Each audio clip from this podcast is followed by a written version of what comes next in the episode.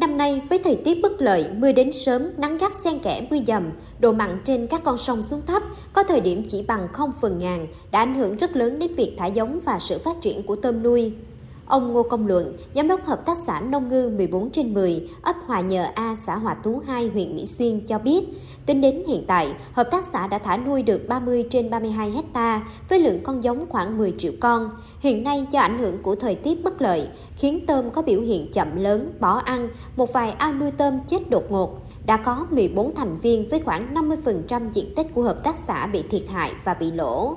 Ông Ngô Công Luận nói với cái tình hình thời tiết năm nay thì à, do cái con tôm thì nó thích nghi với độ à, nước lợ hơn là cái nước à, nước ngọt. Do đó thì tôm của mình thấy năm nay là nó phát triển chậm. Đồng thời năm nay là do cái mưa nắng nó bất thường nên nói chung là thời tiết hơi cực đoan á thì từ đó có khi là đang nắng thì lại gặp mưa làm cho tôm nó phải bị bỏ ăn. Và có khi thì, thì ngày trước nó đang đang lên đang hoạt động tốt nhưng mà ngày sau lại nó chết rất là đột ngột. Thì nó có cái những cái tình huống đó xảy ra. Thành ra chính vì thế mà năm nay tất xã có nhiều người bị lỗ là như thế. Hợp tác xã Toàn Thắng ở ấp Kinh Mới, xã Vĩnh Hiệp, thị xã Vĩnh Châu cũng đã thả nuôi được 87 trên 135 hecta, trong đó tôm sú khoảng 3,5 hecta, tôm thẻ hơn 70 hecta, còn lại là cá các loại. Đến nay, hợp tác xã đã thu hoạch được 45 hecta với sản lượng khoảng 154 tấn. Ông Phạm Văn Mừng, giám đốc hợp tác xã Toàn Thắng, thông tin về năm nay cái độ mặn so hơn mọi năm á, thì nó thấp. Đến thời điểm này á, là độ mặn của chúng tôi là là là, là bằng không phần ngàn. À, mọi năm á, đến thời điểm này á, độ mặn nó cũng còn khoảng 5 đến 7 phần ngàn. Đó. vì vậy năm nay độ mặn thấp nó do vì vậy do ảnh hưởng đến cái cái cái sản xuất của à, bà con trong xã viên gặp rất là khó khăn. Nó xảy ra như là dịch bệnh cũng như là do cái à, bệnh phân trắng bệnh gan. Ta nói gan cấp tính đó môi trường á rồi à, nó biến động. Bất thường mưa nắng nó thay đổi. Thường mưa thì mưa quá còn nắng á thì nắng quá thì làm ảnh hưởng đến cái ờ, mùa vụ của bà con.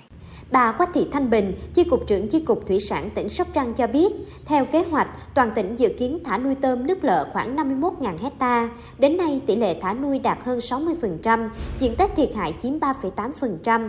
Ngoài khó khăn về thời tiết, bà con nuôi tôm cũng đang đối mặt với khó khăn nữa là vật tư đầu vào có chiều hướng tăng, đặc biệt là thức ăn cho tôm. Để khắc phục tháo gỡ khó khăn, hướng tới vụ nuôi tôm thắng lợi, bà Quách Thị Thanh Bình cho biết thêm chỉ đạo các đơn vị thực hiện tốt cái công tác tuyên truyền, thông tin đến người dân về các tình hình dự báo dự đoán thời tiết cũng như tình hình giá cả tôm.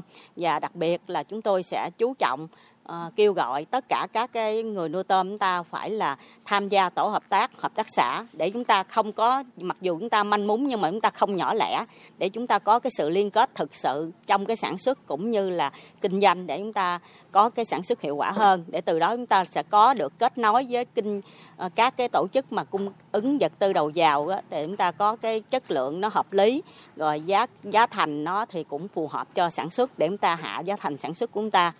Thời gian qua, lãnh đạo tỉnh, ngành nông nghiệp tỉnh Sóc Trăng đã tổ chức các đoàn xuống khảo sát nắm tình hình để có những biện pháp tháo gỡ khó khăn cho bà con nuôi tôm. Đồng thời cũng khuyến cáo theo dự báo, tình hình thời tiết sẽ còn có những diễn biến khó lường, bà con cần thận trọng trong thả nuôi. Trong đó chú ý khâu vệ sinh sát khuẩn ao nuôi, nhất là thường xuyên cập nhật các yếu tố về quan trắc môi trường, liên kết trong sản xuất sẽ giúp bà con có sự chủ động, ứng phó kịp thời các tình huống xảy ra trong quá trình nuôi, nhất là trong điều kiện bất lợi thời tiết, giá thị trường biến động như hiện nay.